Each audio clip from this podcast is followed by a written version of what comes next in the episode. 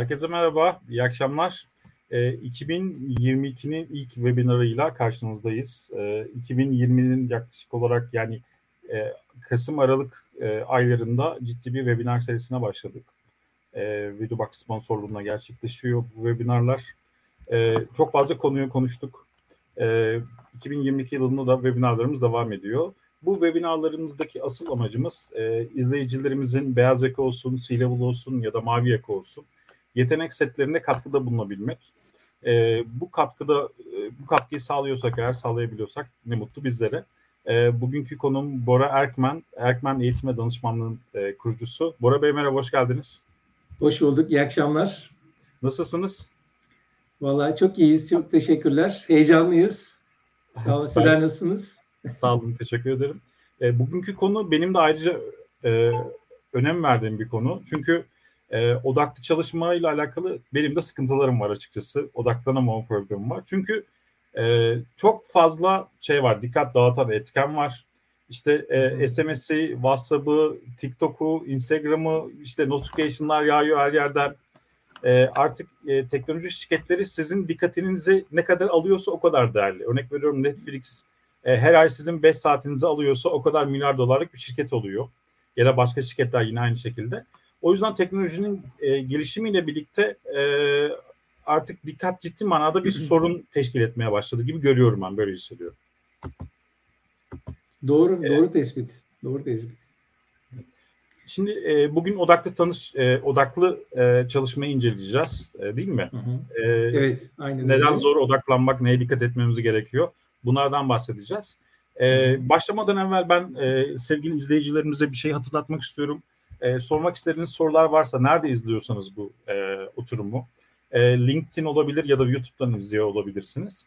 E, yorum olarak sormanız takdirde biz hızlı bir şekilde cevaplamaya çalışacağız. E, Bora Bey ilk sorumla ben başlıyorum o zaman e, sizler için de uygunsa. Odaklı evet. çalışma nedir? Kısaca bunu açık, açıklayabilir misiniz? Tabii. E, şimdi İngilizler, ya daha e, İngilizce'de deep work diye geçen e, bir aslında bir başka tabirde pür dikkat çalışma diyebileceğimiz odaklı çalışma e, bilişsel yeteneklerimizi sınırlarımıza sınırlarına kadar zorladığımız tüm profesyonel faaliyetler olarak geçiyor aslında. Yani burada özellikle entelektüel kapasitenin sınırlarına kadar zorlanması söz konusu. Yani gerek bir sportif, gerek mesleki, gerek sanatsal herhangi bir konuda bir uğraşınız varsa, bir konu kendinizi geliştirmeniz söz konusuysa e, odaklı çalışmak zorundayız. Aksi halde bir aşama kaydetmemiz mümkün değil. E, dolayısıyla odaklı çalışmayı böyle tanımlıyoruz. Yani kapasitemizi, özellikle entelektüel kapasitemizi sırlarına kadar zorladığımız tüm profesyonel faaliyetler olarak tanımlayabiliriz. Yani kısaca şey diyebilir miyiz? Dış etkenlere ne kadar süreli direnebiliyorsak dikkat dağıtıcılara o kadar odaklı çalışıyor olabiliyor muyuz? Ee, şöyle E, şimdi dış etkenlere direnmek diye bir şey söz konusu değil. Çünkü insanoğlunun bu konuda bir zafiyeti var. E, bu evrimsel süreçte e, atalarımızı e, hayatta kalmasını sağlayan özellikle merak duygusu e, bize de aynen kalıtsal olarak geçmiş. Ve e, çevremizde o kadar çok bilgi kaynağı var ki bunları kayıtsız kalamıyoruz. Evet. O yüzden e, bir kere insanoğlu yani bizlerin e, şunu kabul etmesi lazım. Bizler sınırları olan varlıklarız ve eğer bu sınırlarımızı bilmeden e, sanki bir robot gibi ya da e, işte özellikle bu iletişim teknolojilerine karşı e, bu işi iyi yönetebilirim ya da çoklu görev anlayışıyla iyi bir performans sergilerim diye kendimize e, yalan söyler, kendimizi kandırırsak odaklı kalabilmek, odaklı çalışabilmek ve aslında yüksek performans gösterebilmek pek mümkün değil. Dolayısıyla burada biraz haddimizi bilmemiz e, ve bu sınırları bilerek bazı önlemler almamız gerekiyor. Zaten önümüzdeki dakikalarda bunları da konuşacağız. Dolayısıyla bu işi biraz hevesin ötesine bir hedef haline getirmek gerekiyor odaklı çalışmayı. Peki e, hangi durumlarda özellikle odaklanmaya dikkat etmemiz gerekiyor? Ya birincisi yani odaklı çalışma sadece bu arada şey için değil yani iş hayatı dışında e, vize dönemi, e, final dönemi olan öğrenciler için de önemli bir şey. Tabii ee, ki. Tabii ki. E şimdi e, özellikle öğrencilik yıllarımızda zaten bu e, yetkinliği e, uzun bir süre deneyimliyoruz. Hepimiz mesela bir okul hayatı geçirdik e, ve bu okul hayatında mesela sınav dönemlerimiz var ve bu sınav içinde bir hazırlık gerekiyor. Mesela bu odaklı çalışmamız gereken anlardan bir tanesi zor ve epey düşünme gerektiren bir sürecin içinde olacaksak. Bir tanesi bu. Bir tanesi eğer odaklanmazsak e, bir tehlike söz konusuysa mesela e, araba kullanırken ya da evet. daha basit bir örnek verelim salata yaparken e, marul doğruyorsunuz mesela. o noktada odaklı kalmazsanız iri ve yani öyle veya böyle bir tehlike söz konusu. Bu bu araba odaklı. Efendim, evet, araba kullanırken mesela kesinlikle odaklanmak gerekiyor. Bir başkası mesela kritik bir işle uğraşıyorsak mesela rapor hazırlığı gibi kurumsal hayatta sürekli yap, yaptığımız ya da bir sunum hazırlıyoruz mesela üst yönetime elimizdeki verileri kullanarak birçok e, kaynak araştırarak bu mesela odaklı kalmamız gereken bir tane e, unsurlardan bir tanesi. Bir diğeri e, yüksek değer değerli bir zaman geçirmemiz gerekiyor. Mesela ailemizde, sevdiklerimizde odaklı kalmamız gereken. Mesela çocuğunuzla oyun oynuyorsunuz ya da kedinizle oyun oynuyorsunuz. Mesela sizin de bir kediniz var. E, karşı taraf bunu anlıyor eğer e, odaklanmamışsak ve hemen içten içe bir içsel konuşma geçirebiliyor. Bana ne kadar değer vermiyor diye. Ya da bir e, sonuncu unsur az zamanımız kalmışsa bir iş tamamlamak için. Önemli bir iş, kolay bir iş ama az zaman var. Diyelim 15 dakika kalmış ama bir saat gerektirecek bir iş için yani rahat rahat yapacakken o zaman yine odaklanmamız gerekiyor.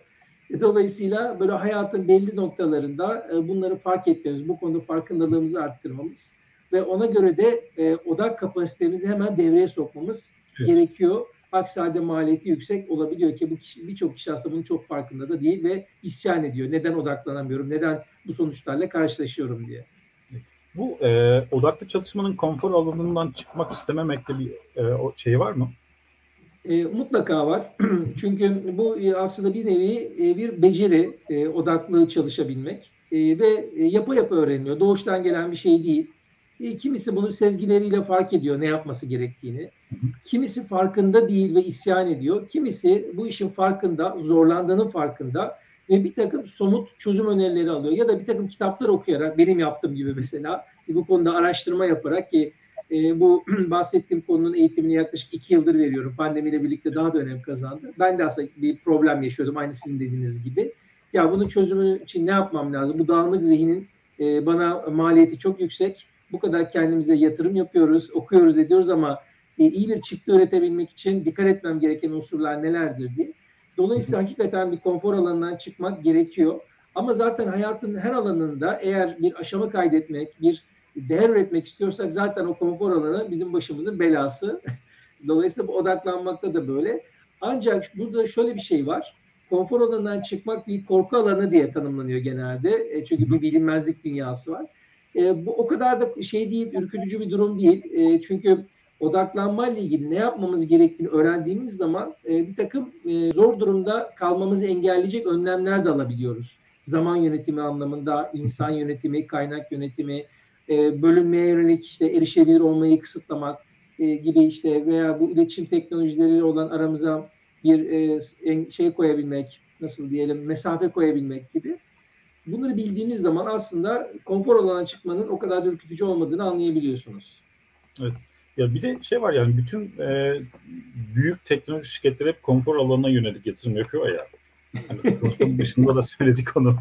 İşte Netflix'tir, Amazon Prime'dir ikisini de takip ediyorum. Çok güzel diziler var. Ee, Ve evet. orada bir şey izlediğim zaman ya Apple'ın da çok güzel dizileri var. Apple e, yani mesela şey var C diye bir dizi var harika bir dizi. Hı hı. E, yani orada direkt konfor alanınızın içindesiniz böyle mutlu oluyorsunuz şey yapıyorsunuz falan. E, evet gerçekten çok zor. Yani çok önemli bir konuyu konuşuyoruz bu akşam. E, peki e, bu arada yorumlar var. Teşekkür ediyorum katılımlar için. E, Eda Hanım e, iyi yayınlar bu önemli konuyu gündem yaptığınız için çok teşekkürler demiş. Biz de teşekkür ediyoruz. E, Serkan Bey merhaba demiş. Merhabalar Serkan Bey. Emrah Bey'in bir sorusu var. E, hem çalışıp hem sınava hazırlanmak konusu ile odaklanmak en verimli şekilde nasıl olur demiş Emrah Bey. Süper. Valla Emrah Bey herhalde hem e, öğrenci yani bir master programında sanırım aynı zamanda e, bir kursal kariyerinde devam ediyor. Benim de e, yaklaşık 25 yıl önceki halim sanırım. Şimdi e, burada bir kere doğru öncelik ve zaman yönetimi yapması lazım. E, çalışırken araya e, dersle ilgili yani okulla alakalı bir master programı, bir sertifika programı da olur fark etmiyor. E, öncelikleri doğru yönetmesi, çalışırkenki temposunu iyi ayarlaması e, ve e, kaliteli molalar vermesi lazım. Hani her ikisine de e, çünkü şöyle düşünün. Sizin şimdi diyelim sadece çalışanlar e, bunu planlarken, zamanını planlarken e, performansı ve enerjisini işe yönelik olarak dengeli olarak dağıtması lazım. Ve doğru molalar vererek çalışması gerekiyor. Mola konusunu belki ileride tekrar geliriz. Şimdi işin içine bir de bir e, sınav hazırlığı girdiği zaman e, özellikle mesai sonrası kavramı daha önem kazanıyor. Yani diyelim tahminen akşam 6'ya kadar işle ilgili çalıştığını ve akşam 6'dan da gece 12'ye kadar e, bir kendisine ait bir zaman dilimi olduğunu varsayalım. Bu zaman dilimi içinde normal şartlarda zaten bizim de kendimize minimum bir, bir saat ayırmamız gerekiyor. Kişisel gelişimimiz, ruhumuzu dinlendirmemiz ve bir sonraki güne hazırlanabilmemiz için. Mesela Emrah Bey bu zaman dilimini belki iki saate çıkaracak, belki üç saate çıkaracak. Yani o kendisine ayrılmış olan altı saatlik büyük e, kişisel zaman için. E, orada e, bir yönlendirme yapacak ve dinlenerek yapması lazım. Çünkü gün boyunca zaten e, entelektüel kapasitesini tüketmiş durumda. Eğer yoğunda çalıştığını düşünerek söylüyorum bunu. E, gün sonunda tekrar yeni bir farklı kimlikle, öğrenci kimliğiyle çalışacağı zaman önce iyi bir dinlenmesi, zihnini dinlendirmesi e, ve çalış sınava hazırlanırken de yine hiç ara vermeden çalışmak değil. E, burada çeşitli yöntemler var. İşte bir tanesi Pomodoro tekniği. 25 dakika çalış, 5 dakika ara ver. Evet ya da 45 dakika çalış 10 dakika ara ver ya da bir 90 dakika çalış 20 dakika ara ver gibi. Bunlar tamamen bizim biyolojik ritmimizle de e, uyumlu unsurlar. Dolayısıyla aralar vererek, molalar vererek bu e, mesai sonrası zaman değerlendirebilir. Mesai içinde belki yani bilemiyorum belki evden çalışıyor. Hani Emrah Bey e, kendi temposu içinde gün içinde belki zaman dilimi yaratabilir. Orada da aynı şeye dikkat etmek gerekiyor. Yani diyelim her gün 12 e, ile e, işte bir buçuk arası bir öğle molası arasında e, belki bir sıkıştırılmış bir 45 dakika çalışma olabilir. Ama mutlaka molaları kaliteli molalara vererek yani o molalarda da yine ekranlı teknolojilerle haşır neşir olmadan bir doğaya çıkmak, yani en azından bir güneşe görünmek, bir temiz hava almak, belki bir yürüyüş yaparak vücudunu yenilemeyi bilmesi lazım. Aksi halde çok zor ikisini aynı anda yapması. Evet. Ee, bir de e, bir sorum daha var size sormak istediğim. Tabii. Ee, yani e, herkes odaklı çalışmak zorunda mı? Yani her iş kolu için bu gerekli mi?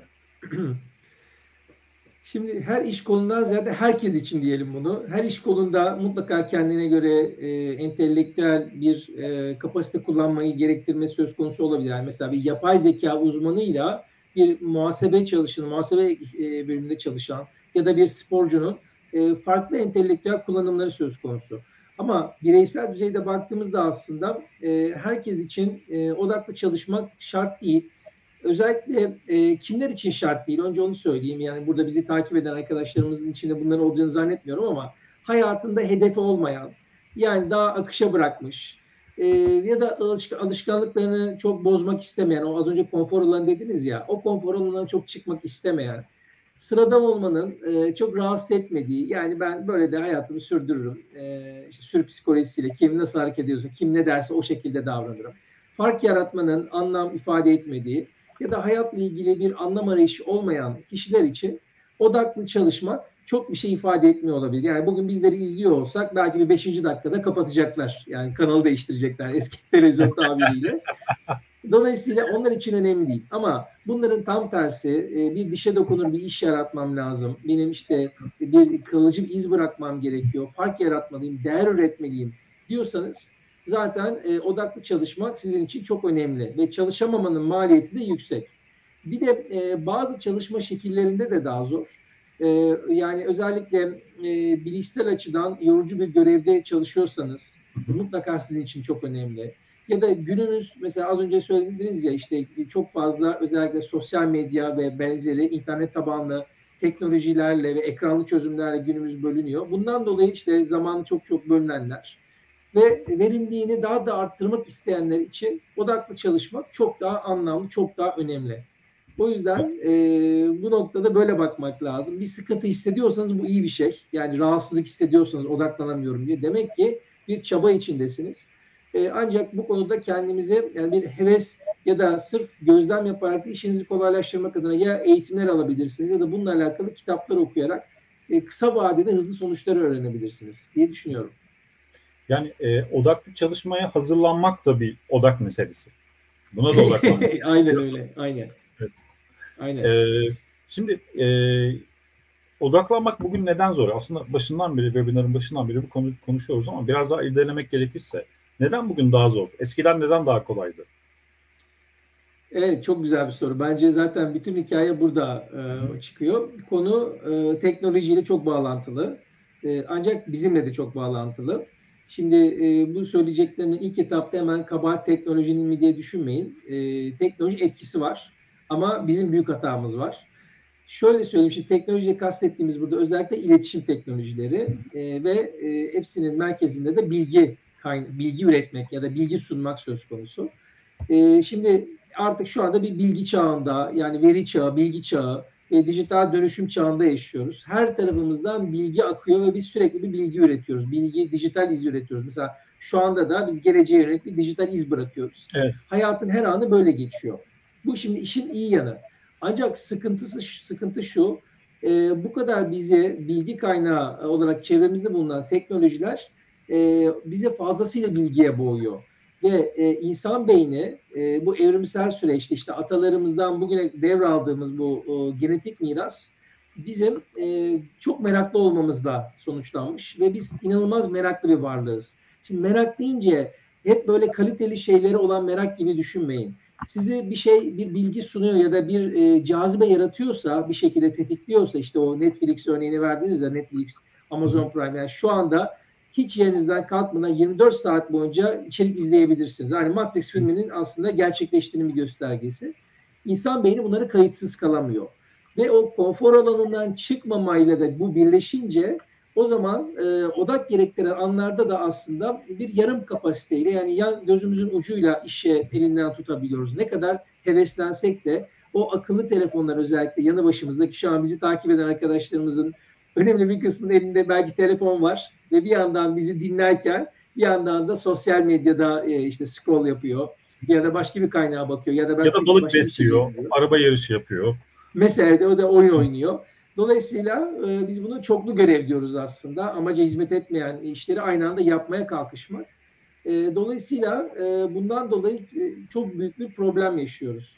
Ve eğer bu iş akışa da bıraktıysak zaten kabul etmiş durumdayız. Ben demek ki e, bu çağın e, şeyi yani dikkat ekonomisi de deniyor ya bir yandan da. Hı. Şimdi dikkat ekonomisi de işte bütün bu büyük teknoloji devleri Google, Apple, Amazon, Amazon Facebook, işte şimdi Metaverse diye bir şey duyduk bundan bir, bir ay kadar önce.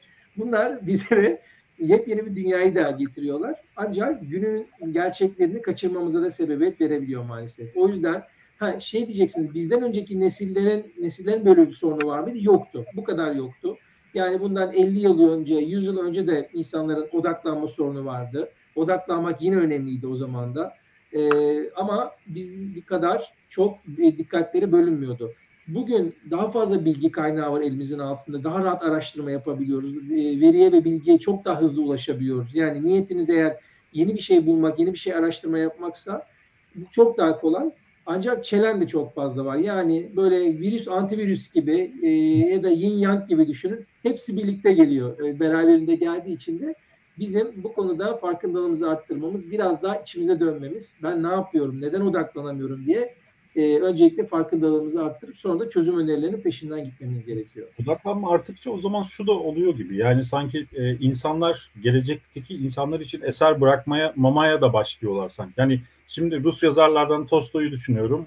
E, soğuk bir Rus e, akşamında e, kar yağarken evinde şöminesi, e, mumu ya da gaz lambası ile birlikte eserlerini yazıyor. Şimdi ne ne olabilir mesela? Yani dikkatini dağıtacak. Gayet huzurlu bir ortam. Ama şu anda yani e, bilgisayarında üst sekme açık şu anda. E, attı iki tane communication aracı var. İşte Discord'dur, Slack'tir. Onlardan bir şeyler geliyor şu anda. Telefonum sol tarafta falan hani ve bir anda da şey hani webinara odaklıyım aslında şu anda ve onları Hı-hı. hissedebiliyorum yani. E, bildirimlerini hissedebiliyorum. E, şu anda gerçekten çok daha zor. E, yani hayır diyebilmek çok daha önemli sanırım günümüzde. Tabii. E, bir de işte bu böyle mesela Rus yazarın örneğini verdiğiniz dönemde e, ne, ne kayda değer yaptığınız bir şey e, çok daha belki popüler, popüler olabiliyor ve yıllar sonraya bile iz bırakabiliyordu. Bugün artık o kadar çok şey hızlıca tüketiliyor ki siz iyi bir iz bıraksanız bile e, hem rekabet artmış durumda hem sizin gibi değer üreten global ölçekte söylenin çok fazla kişi var e, ve arada kaynayıp gidiyor. E, bir yandan da e, zaten hani odaklanma sorunu yaşayan büyük bir kesim var. Yani yüzde doksandan fazla belki toplumun ki bu mesela sosyal medya kullanım oranlarına da baktığınızda aslında her 100 kullanıcıdan 90'ı sadece izleyici modda. 9 kişi etkileşime geçiyor, bir kişi de içerik üretiyor. Evet. E, 100 kişiden biliyorsunuzdur bu oranları. Dolayısıyla bu genel global ölçekte de geçerli. Bizim toplumumuzda Türkiye için baktığımızda şimdi yani dünyadaki trendlerinden de biz de etkileniyoruz. Bizde e, mesela geçen dün e, duydum galiba e, kitap okuma süreleriyle televizyon izleme sürelerinin kıyaslanması yani çok dramatik bir durum var. Dört buçuk dakikaymış e, haftalık sanırım kitap okuma süremiz e, ve şeyde de e, pardon günlük e, televizyon izleme süresi de dört buçuk saat. Yani başka bir şey demiyorum. Bir soru var burada. Güzel bir soru. Semra Hanım'ın, Semra Özelli. E, kronik bir odak problemi, ailesel yatkınlık veya ailesel öğelerle ne kadar orantılıdır diyor. Şimdi e, kronik odak problemiyle kastedilen burada sanırım e, bu İngilizcesini hatırlıyorum. DHCA miydi? Yani hiperaktivite bozukluğu sanırım. Semra e, gerçi biraz psikolojiyle de alakalı. Hani sizin alanınız olmayabilir ama ben yine sormak Değil, istedim. Evet.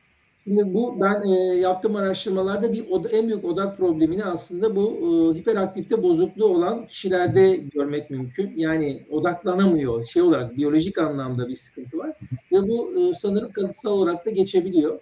Ya bu kişiler tabii özel eğitim ve destek almaları gerekiyor ve aslında e, bu kişilerin biraz durumları incelendiğinde e, çok hızlı bir şekilde aslında çok kısa sürede odaklanabiliyorlar ve mesela sanatçılar içinde, sporcular içinde bu hiperaktifte bozukluğu olan önemli insanlar var.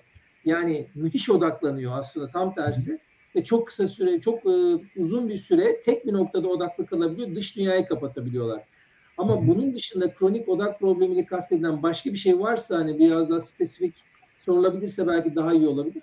Bu e, neticede psikolojik destekle ya da belki ilaç tedavisiyle e, ancak e, aşama kaydedebilir. Bizim burada günlerimizi biraz da bizim gibi yani en azından daha normal insanların e, sorunlarına e, kendi başlarına çözüm üretebilmek e, söz e, yani bizim odağımızda bu var.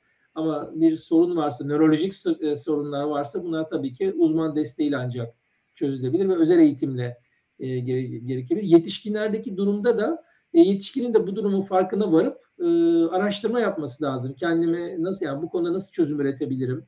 E, çünkü aslında e, insan en iyi kendinin doktorudur bence. E, yani hiçbir istediğiniz kadar hani bir medikal bir destek alın. Siz kendinizi eğer doğru dinlerseniz aslında en doğru çözümleri de bulabiliyorsunuz. E, o yüzden bu gibi bir kişiyi eğer yetişkin seviyesinde bu problemi yaşıyorsa araştırma yapması lazım. Bu benim bu odak sorununun kaynağı nedir diye e, muhtemelen bir nörolog eşliğinde bir çözüm üretebilmek mümkün olur diye düşünüyorum. E, ama orada bir şey söyleyeyim sadece. Genel anlamda da bu biraz daha belki ileriki aşamada da yanıtlayacağım bir şey ama erkenden söyleyeyim. E, hareket etmek, spor, e, özellikle tempolu yürüyüş bile olsa böyle her gün bir yarım saat e, odaklanmayı çok kolaylaştırıyor. E, dolayısıyla bu tür e, sorunları olanlar için ee, biraz böyle dışarı çıkıp bir hareket etmek. Çünkü çok ev odaklı yaşıyoruz. Ee, özellikle pandemiyle birlikte son iki senemiz. Kendimi de dahil ediyorum buna. Ee, biraz da hareket ediyor olmak e, odak kapasitesini arttıran önemli unsurlardan bir tanesi. Bunu söyleyebilirim.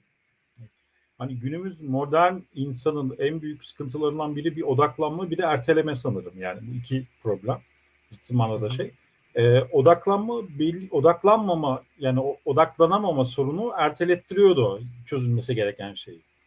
Kesinlikle. E, bu kısır döngü bu sefer hani iş hayatında hani e, üretmeniz gereken bir proje var, bir ödeviniz var yapmanız gereken. E, odaklanamıyorsunuz, erteliyorsunuz, konfor alanınızdan çıkmak istemiyorsunuz vesaire. Benim kendi hayatımda yaşadığım şeyler bunlar. E, direkt örnek veriyorum. E, bu sefer yapmak istediğiniz şeyi ertelemiş oluyorsunuz. Ertelediğiniz zaman bu işin zaman maliyeti daha da artıyor aslında. Hani, e, çünkü zamanla para kazanıyorsanız eğer zaman maliyeti daha da artıyor. Bu sefer e, daha da kötü sonuçlar doğurabiliyor. O yüzden odaklanabilmek gerçekten çok önemli. E, şimdi e, gerçi ara ara şey yaptık bu soruları geçtik ama e, odak çalışmanın önündeki en büyük engeller teknoloji dedik. Başka e, aktarmak istediğiniz bir şey var mı? Aslında e, teknolojinin sonrası sonucunda bizim e, erişilebilir olmamız yani erişilebilir olmaktan dolayı e, çok zor odaklanıyoruz. Yani bunun içinde bize çok kolay diğer insanlara erişebiliyor çalışma arkadaşlarımız. yöneticilerimiz, müşterilerimiz her an erişebiliyorlar. Ve bir yandan da bu teknoloji şirkette işte bu dedik ya dikkat ekonomisi işte Netflix veya benzeri diğer uygulamalar dikkatimizi çekmek için hadi onu geçtim bizim Türkiye'deki e-ticaret uygulamaları evet. sürekli anlık bildirimlerle kendini hatırlatıyorlar kampanya yeni bir içerik geldi yeni bir ürün geldi düşünmez miyiz gibilerinden bir yandan teknolojinin kendisi o algoritmalar da aslında e, kendini sürekli hatırlatıyor. Dolayısıyla biz çok erişilebilir durumdayız. E, ve bunun e, devamında da kendimize e, bir çoklu görev anlayışı belirledik. Yani İngilizce'de multitasking dediğimiz. Bugün bizi izleyenlerin belki zihninde multitasking e, kısa zamanda ya da birim zamanda çok işi aynı anda yapmak ve hepsinde sonuç almak gibi kodlanmış olabilir. Ancak e, yapılan araştırmalar gösteriyor ki hakkını e, verebil, vermek söz konusuysa eğer çoklu görev ciddi bir kalite düşmanı, verimlilik düşmanı. E, dolayısıyla burada tabii çoklu görevi doğru konumlandırmak lazım. Mesela az önce örnek verdiniz ya şu anda üç tane ekran açık. İşte Discord var bir yandan e, bu StreamYard'a bakıyorum. Bir yandan belki YouTube'a bakıyorsunuz, LinkedIn'e bakıyorsunuz. Şimdi bu, evet. bu çoklu görev değil aslında. Bu ne biliyor musunuz? Bunların hepsi aynı amacı hizmet ediyor. Yani birinden mesaj geliyor, diğerinden işte başka bir şey kontrol ediyorsunuz tek bir konunun e, farklı ekran ekranlardaki yansıması. Ama çoklu görev mesela şu olurdu. Diyelim bir yandan yanınızda da bir televizyon var ve televizyonun maçı izliyorsunuz, takip ediyorsunuz. Öbür taraftan yarınki işlerle ilgili bir Excel dosyası açık bir şey güncellemeniz lazım. Bir yandan beni dinlerken bir yandan alttan oradaki veriyi güncelliyorsanız. Bunların hiçbiri aynı amacı hizmet etmediği için kendinizi, e, dikkatinizi sakatlamış oluyorsunuz. Ve bunu çok yapıyoruz e, iş hayatında özellikle. Bunlar bizim önümüzdeki engeller. Halbuki bunun önüne e, yani bunun yerine ne yapabiliriz? Önceliklendirmeyi, zaman yönetimini, e, ne sizin için acil ve önemli hani o e, bir şey var ya Matrix var ya meşhur acil önemli işleri birinci sıraya koyup acil olmayan ve önemli olmayanları da bir başkasına delege etmekle biter. Onu aslında hayata geçirebilmek çok çok önemli. E, kolay değil tabii. O kadar refleks belirledik ya ben böyle eğitimler vermeme rağmen kendimde de bile oluşmuş bazı refleksler var. Yani kayıtsız kalamıyorum. Mesela size komik bir örnek vereyim. Akşamları yemekle birlikte yarışma programlarını seyretmeyi çok seviyorum. İşte kelime oyunu var. E, ben bilirim yarışması ki ben bilime katılmıştım e, sanırım bir sene kadar önce. Şimdi diyelim reklamlar çıkmamışsa o sorular orada çıktığı sürece yerimden kalkamıyorum. Çünkü soru çıktı mı yanıtlamam lazım. ya da yanıtını görmem lazım. O yanıtı görüp hemen ondan sonra diyelim mesela bulaşık için taşıyorum diyelim mutfağa. o arada ben götürüyorum. Yeni soruyu görmemem lazım. Yoksa takılı kalıyorum. Hepimiz bir durumdayız aslında. Evet. Bir de şeyler var hani eğer geçmiş yayınsa reklamı geçebiliyorsunuz. Ee, Türksel TV Plus ve birçok şeyde. Ee, e tabii. Ee, geçebiliyorsunuz tekrar başa dönebiliyorsunuz. Doğru. Orası doğru. E, ben işte Dijitürk'ün yayını izliyoruz o sırada ama dediğiniz doğru da uğraşamıyorsunuz yani. yani ben bir daha TV Plus'a geçeyim. Bizde TV Plus var. Dijitürk'ün dijital platformu var birçok şey aynı anda. İşte akıllı televizyon kullanıyoruz evde. O da bir ciddi bir şey tabii. E, yeni bir mecra oldu bizim açımızda. E, dolayısıyla... E, ben şey merak ediyorum. İzleyicilerimiz arasında e, hani ben e, telefonumdan şu şu uygulamaları kaldırdım ve rahatladım. Hani kendi deneyimini paylaşmak isteyen varsa e, çok sevinirim yorum olarak yazarsa. E, kendimden de bir örnek vereyim. E, şimdi e, böyle işte Anydo, Wunderlist'tir, Microsoft'un To-Do yapım yani e, yapılacak listelerine dair birçok şey var, araç var. Proje yönetim araçları var. İşte Trello var, e, Asana Slack var, var. dolu var. Yani çok fazla var. E, bir süre sonra bunların benim için çok verimli olmadığını düşündüm. Ve Hı. ufak bir ajanda aldım kendime. Günlük yazıyorum artık. Süper. yazarak yazarak ilerliyorum e, ve e, hemen bir tik atıyorum biten işe, diğerine geçiyorum vesaire. E, yani burada normal e, kalem kağıt kullanmanın da ben şeyini gördüm. E, odaklanmaya faydalı olduğunu, etkisi olduğunu gördüm. E, yine sorusu olan varsa mutlaka e, sorabilir değerli izleyicilerimiz.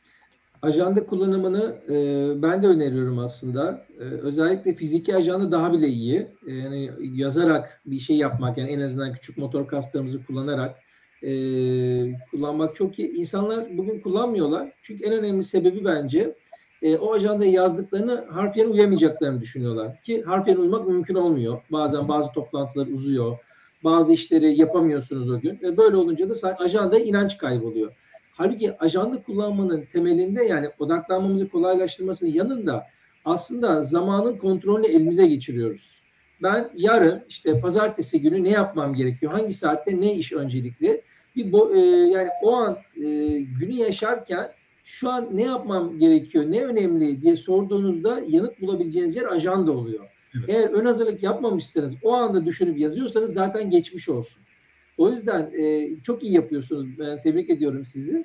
E, ajanda dijital de olur, şey de olur, fiziki de olur ama fiziki ben biz de herhalde aynı jenerasyona yakınız. Ben sizden biraz daha büyüğüm tahmin, e, tahminimce ama bizim jenerasyon daha yaygındı yani şey olarak e, fiziksel bir şey tutmak, not tutmak e, çok daha şey oluyor ve böyle olunca da e, bir yandan yapamadığınız işleri de bir sonraki uygun zamana da kaydırabilmeniz mümkün. Bugün evet. diyelim işte sabah 11'de bir iş var yapmanız gereken kritik bir iş ama 10.30'da e, başlayan toplantı, acil çıkan bir toplantı 12'ye kadar sürdü. O iş kaldı. Ve öğleden sonra da müşteri ziyaretleriniz var. Yapacak hiç vaktiniz yok. O 11'deki to- e, yapılacak işi bir sonraki gün saat 9.30'a koyun. 9.30, 10.30. Böylece e, kritik işleri de e, kaydırabilirsiniz. Yapmanız evet, gereken. Unutmuyorsunuz yazdığınız için zaten evet. o işi. Kesinlikle. Ee, bir kaç sorumuz daha var. Son dört sorumuz. Ee, yine soru soruyu doğuracak mutlaka. Ee, yeni teknolojilerle odaklanma zorlukları arasındaki e, bağlantı ne? Yani bunu işledik biliyorum. E, bu soruyu aslında cevabını verdik ama biraz daha açarsak nasıl ilerleyebiliriz?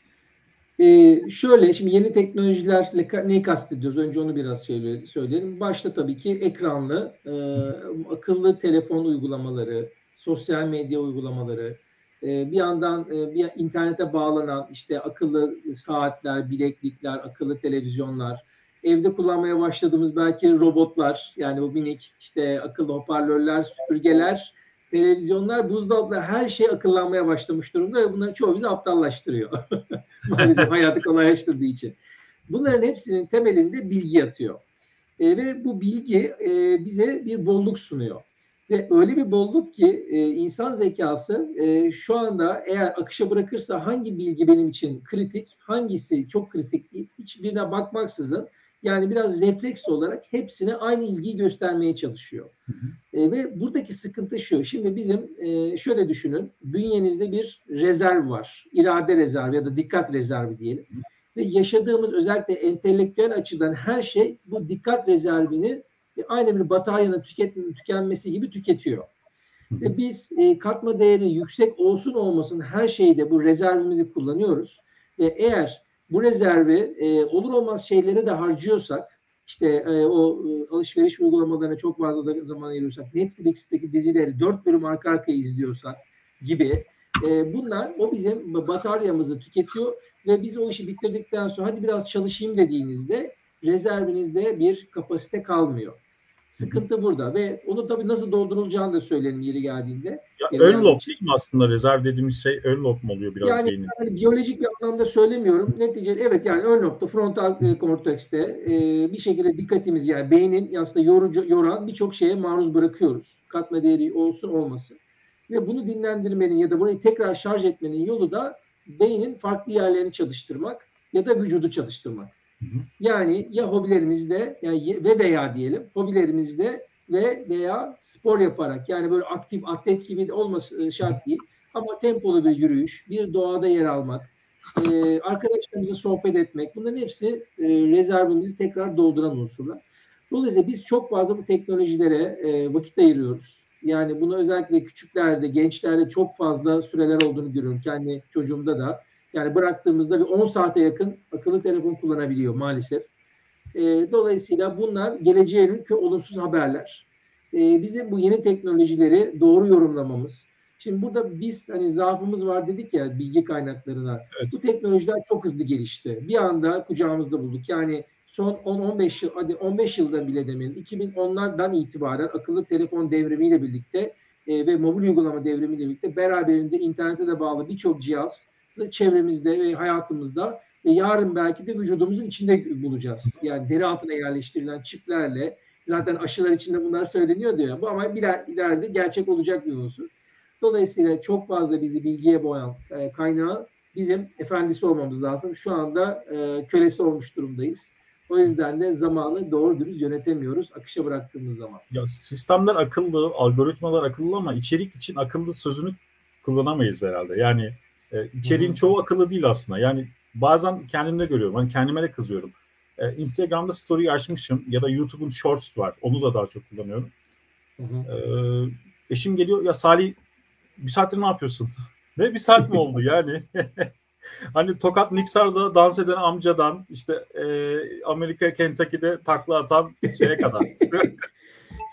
Böyle yeah, o kadar gereksiz ve saçma bilgiyle doluyorsunuz ki ve bir anda o bilgi bütün beyninizi dolduruyor artık böyle e, ve hani çalışmanız lazım.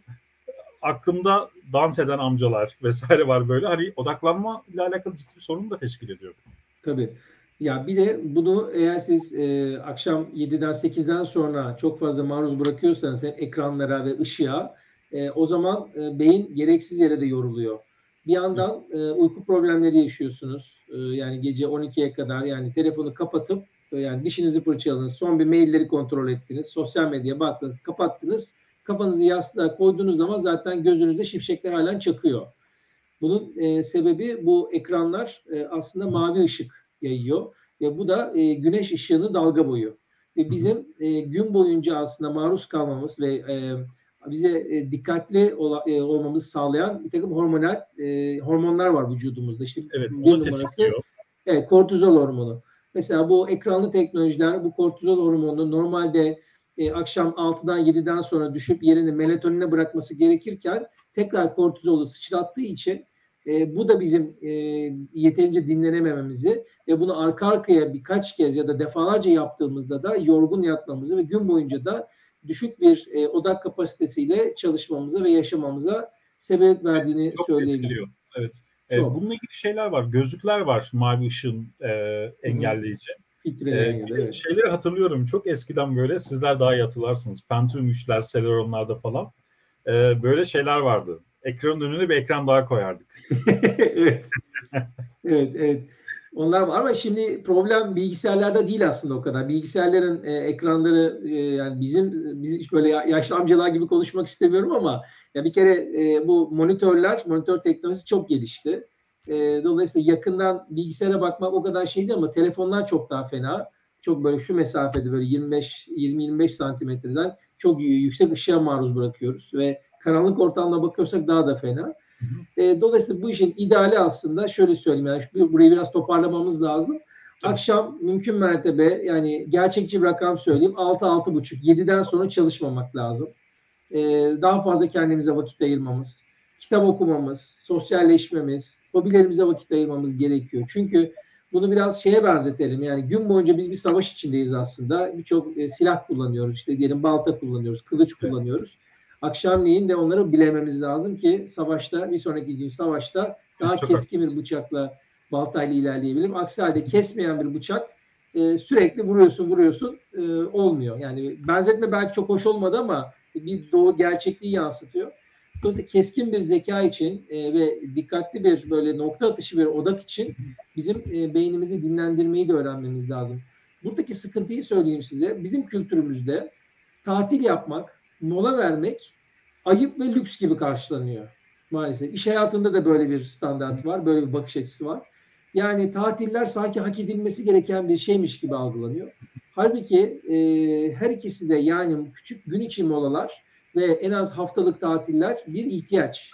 Beynin ve ruhun dinlenmesi e, ve iş hayatında tekrar verimlilik kazanabilmesi için geçirilmesi, e, harcanması ya da kullanılması gereken e, bir zaman dilimi bunlar.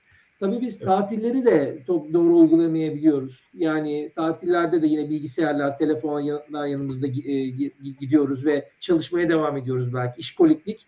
Çünkü kimliğimizde çok fazla büyüttük iş kimliğini. Yani e, şey oluyor. Eğer iş kimliğime de mesela o yüzden işten e, kovulduğumuzda ya da iş değişikliği yaptığımızda sudan çıkmış balık gibi oluyoruz. Hayatımızda maalesef yani bir yandan ürettiğimiz değere bakıyoruz ülke olarak. Yani Avrupa ile mesela el kadar Hollanda bizden çok daha büyük değer üretiyor. Daha verimli çalışıyorlar arazilerinde. Yani bir sürü şeyi baktığınızda bizde bir ciddi verimsizlik sorunu var. Ama bir yandan da bu kadar süre e, uzun süre çalışıp işte verimsiz çalışmak, odaklanmadan çalışmanın sonucunda da düşük değer üretebiliyoruz. Evet. O yüzden baştan aşağı ele almak gerekiyor birçok şey ama en azından bütün ülkenin bakış açısını değiştiremezsek de kendi bakış açımızı değiştirmemiz. Eğer bir yöneticiysek, bir karar vericiysek, karar vericiysek çalışanlarımızdan beklentilerimizi ona göre ayarlamamız lazım. Yani onlar sizlerden etkileniyorlar. Dolayısıyla tatillerin ve gün içi molaların ki orada da dikkat edilmesi gereken unsur e, mutlaka küçük küçük molalar e, yani diyelim sabah 8.30 ile akşam 6 arası bir çalışma döneminiz olduğunu varsayalım. E, böyle molalar vererek çalışmak lazım. Saatlerce böyle 2 saat 3 saat hiç ara vermeden çalışmak da bir noktadan sonra zaten insan doğasına aykırı ama e, beklenti böyle olunca insanlar çok zorlanıyorlar. Ve akşam 6 hadi bilemediniz 6.30'dan sonra da e, odağımızı e, kendimize çevirmemiz, kendimizi parlatmamız, geliştirmemiz buna çok yönlendirmemiz lazım. Aksi halde e, şey hayatı hakikaten e, zorlayıcı oluyor. Evet, evet çok haklısınız. Ee, şimdi birkaç tane daha sorumuz kaldı. Ee, bu arada sorusu olan varsa cevaplayabilir. Sonlara doğru gelmiş bulunuyoruz.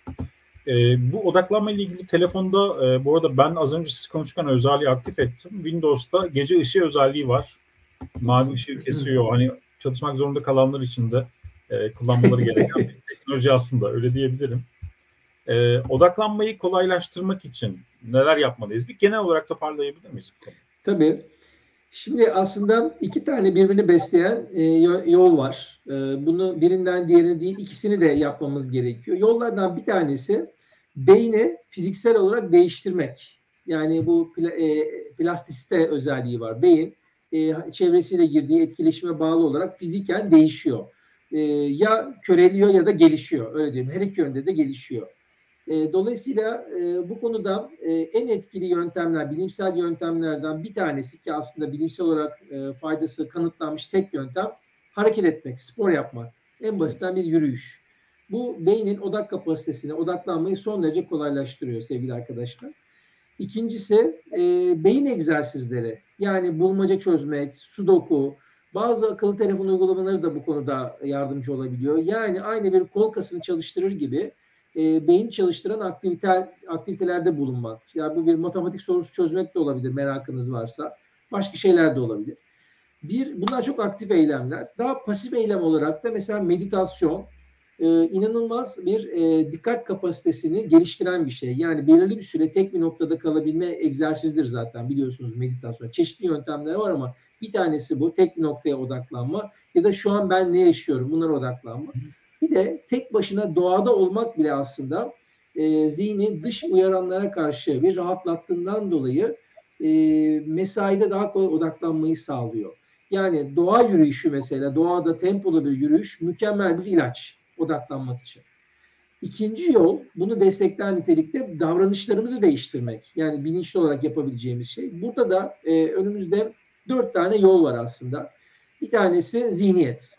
E, yani özellikle çoklu görevin e, bizi baltalayan bir şey olduğuna dair kendimizi ikna etmemiz lazım, inandırmamız lazım. Eğer buna ikna değilseniz e, zaten e, odak problemi yaşama olasılığınız çok yüksek ve giderek artacak. Çünkü e, kalitesiz e, bir hayata dönüşüyor yani belli evet, süre sonra bu. Aynen ve muhtemelen böyle e, çoklu görev anlayışındaki kişilerin mükemmelliyetçi bir yapıları da olabilir. Yani ben her şeyi yapayım, her şeyi zamanında yetiştireyim.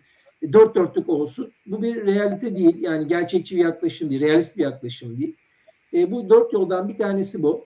İkincisi e, özellikle e, odaklanmayı bir hevesten gerçek bir hedef haline getirebilmek için erişilebilir olmayı odaklı çalışma anını kısıtlamak gerekiyor.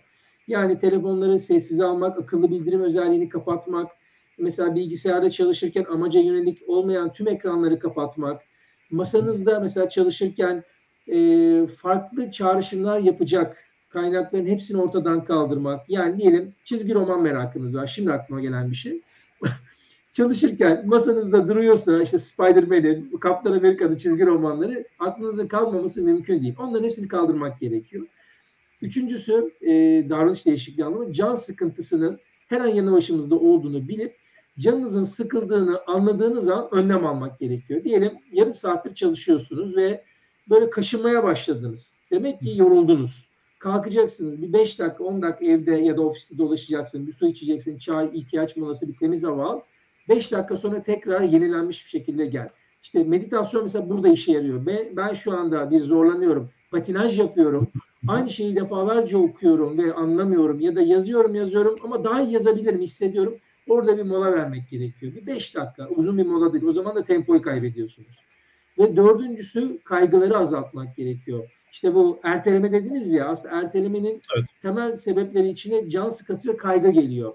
E, depresif bir ruh hali. Mesela o yüzden akşam 6-6.30'dan sonra mümkün mertebe çalışmamak lazım. Çünkü biz akşamları daha depresif bir ruh hali içindeyiz. Kabul etseniz de etmeseniz de.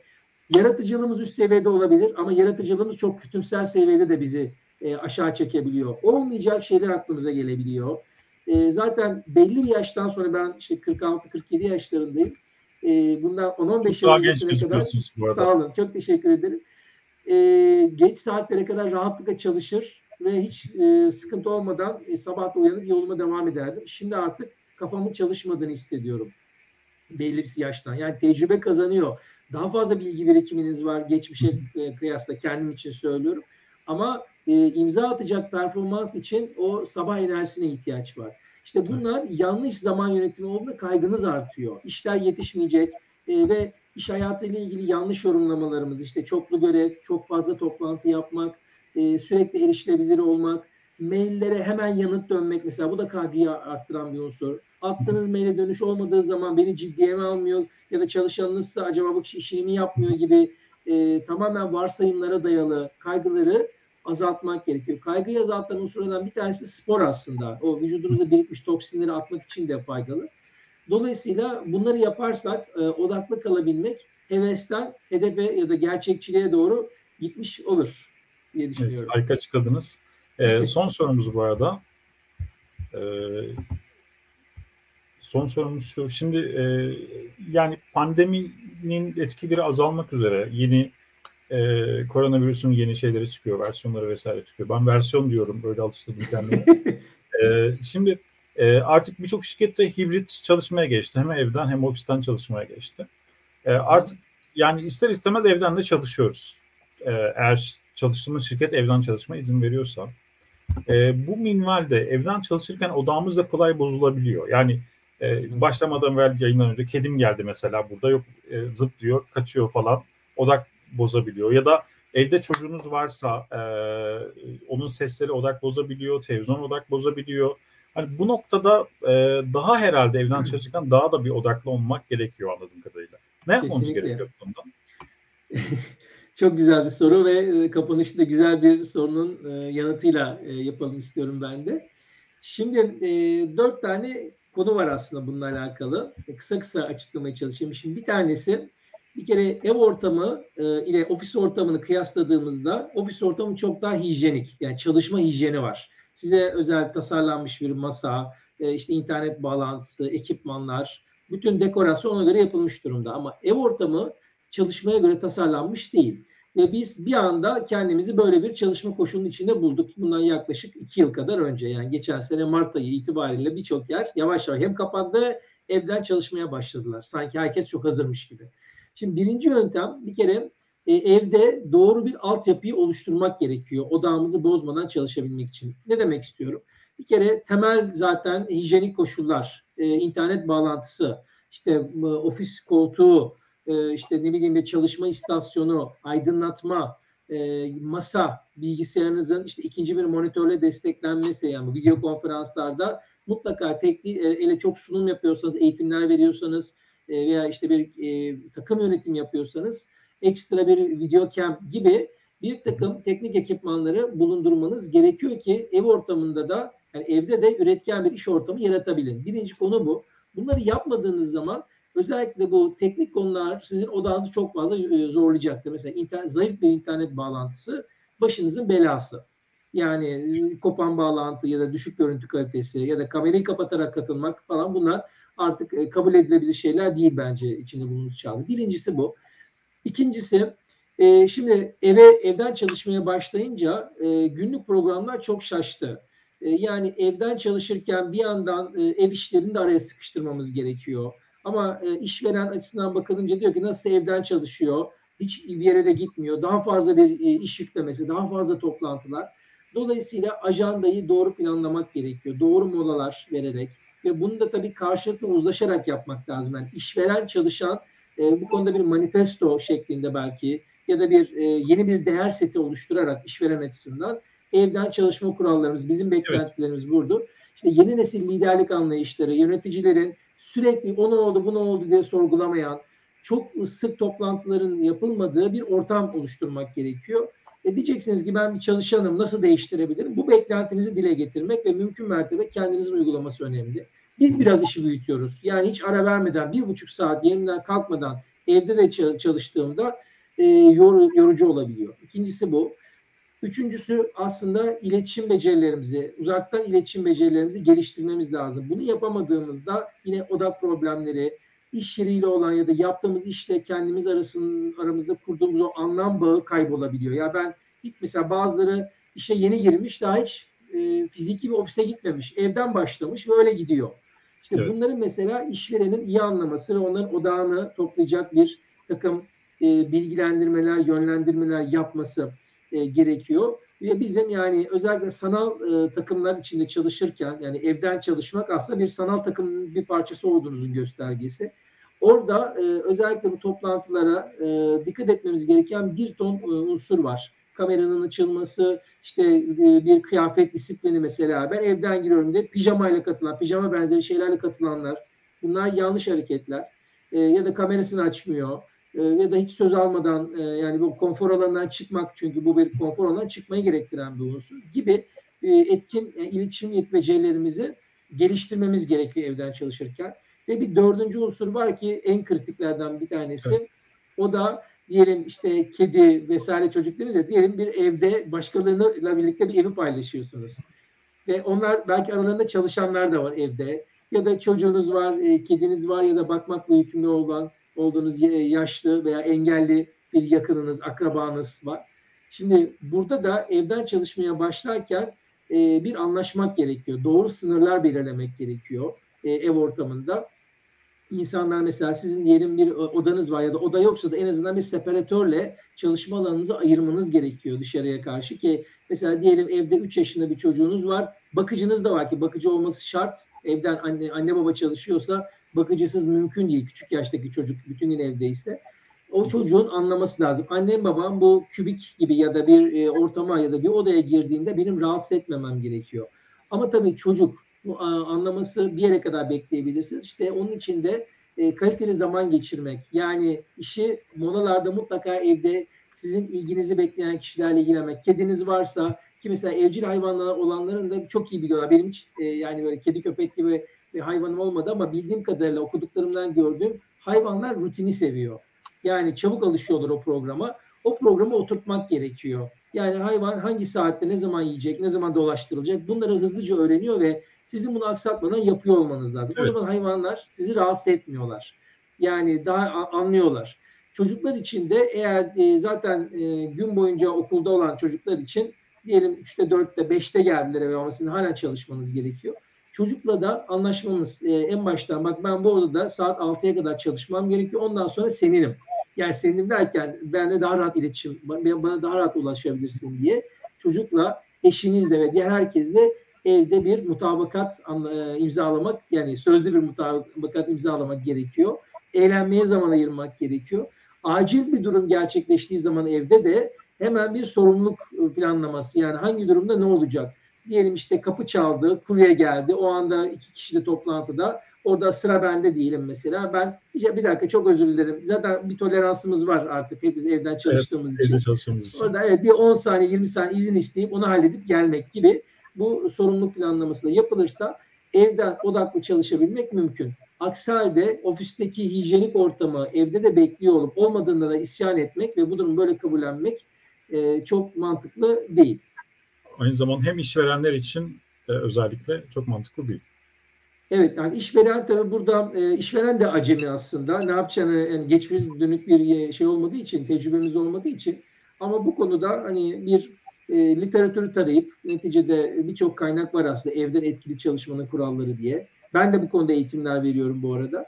E, bunları araştırıp e, çalışanların hayatını kolaylaştıracak bir e, çalışma disiplini oluşturmak, beklentileri ona göre ayarlamak çok daha iyi olacaktır. Aksi halde kaygılı, e, sürekli mutsuz ve depresif ruh hali içinde olan birçok çalışan yaratıyorsunuz ister istemez. Hani akşam 7'de atılan e-postaya yanıt gelmediğinde yani akşamdan bahsediyorum e, saat 7.30'da 8'de bir WhatsApp mesajıyla taciz edip arkasından 8.5 telefonla o konuda niye dönüş yapmıyorsun? Evden çalışıyorsun.